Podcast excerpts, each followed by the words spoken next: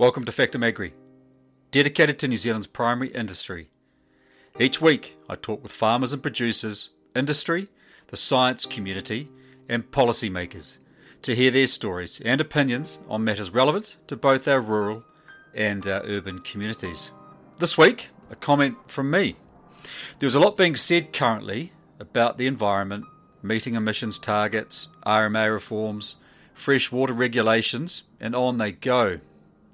I talk a lot about, though through the influence of no one, I might add, about pine trees, on farm sequestration, and its recognition in full. I do this because for me it's about ensuring two parts of the equation are present and calculated, which in the case of sequestration is about finding a net emission profile on farm. And I look at all these things through the lens of the farmer in mind with a long term view of a sustainable industry. I do this because I value the primary industry as this country's most important asset, and I'm proud of our nation's farming and export trading history. And I believe it will continue to drive this nation's export earnings for many decades to come. In the year to June 2022, this country's primary industry provided the following revenue to New Zealand's economy. Dairy export revenue increased 15% to $22 billion in the year to 30 June 2022. This increase was driven by reduced supply from key dairy export regions and firm demand from dairy importing nations. For the year to 30 June 2023, dairy exports are forecast to increase 6% to $23.3 billion. This is due to a weak New Zealand dollar, the previous season's inventories being sold in the current year, and reduced supply from key dairy exporting regions. Meat and wool export revenue increased 18% to reach 12.3 billion in the year to 30 June 2022 due to tight supply, demand rebounding and higher prices. Meat and wool export revenue for the year 30 June 2023 is forecast to increase by 1% to 12.4 billion due to higher production, despite weaker demand placing downwards pressure on prices. Forestry export revenue increased 1% to $6.6 billion in the same year, driven by record high pulp prices offsetting a drop in demand for logs. For the year to 30 June 2023, forestry export revenue is expected to remain flat at $6.6 billion as a weak New Zealand dollar offsets reduced demand.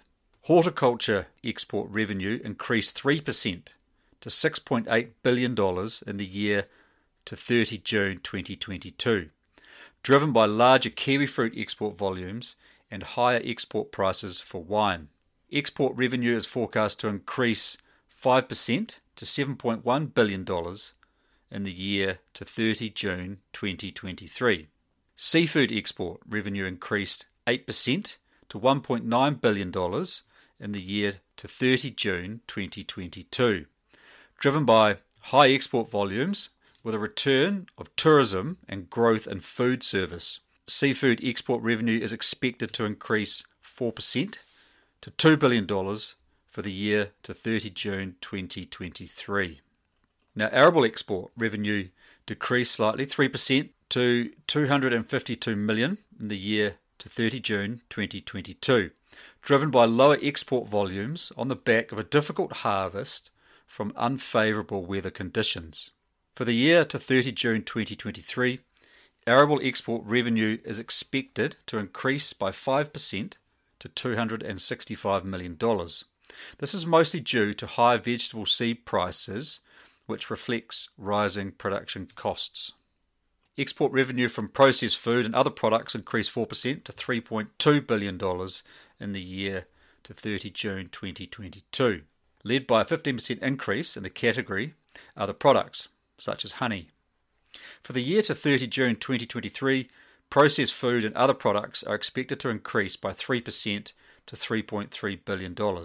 So, around $53 billion in total export revenue and close to 400,000 jobs with a GDP of 250 billion and a population of just over 5 million, it's not hard to see how important the primary industry is to this country. I am going to mention trees again, and in particular carbon farming. I get hundreds of emails and messages every week about carbon farming. Most see a long term problem with carbon farming, and I get a few that think it's marvellous and who use choice language in their support of carbon farming. If we lose food producing country to carbon farming, we are, in my view, shooting ourselves in the foot. We will see a significant drop in not only food production and revenue generated for this country, but hundreds of thousands of jobs will be lost, and our rural communities will be decimated. Rural landscapes will change for the worse, biodiversity will be lost, and a sea of monoculture will prevail. If we are chasing emission reduction targets, then why are we allowing 100% of offsetting? Does this drive innovation or drive change in large emitters' output? Well, the answer is no. It undermines the integrity of New Zealand's biggest earner and a sector that employs 400,000 people by essentially dumping pollution onto farmland that provides no significant benefit to the country in real terms. We need to decide what our future looks like, and we need to decide if it's a band aid solution through carbon farming or shoring up our future through further improved efficiencies in our current farming systems and improving farm gate returns by further developing our international markets. We are the most efficient farmers in the world. Farmers need recognition and increase returns for what is grown in this country.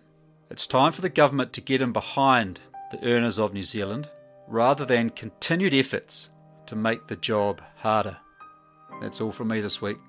Thank you for listening and catch you next time.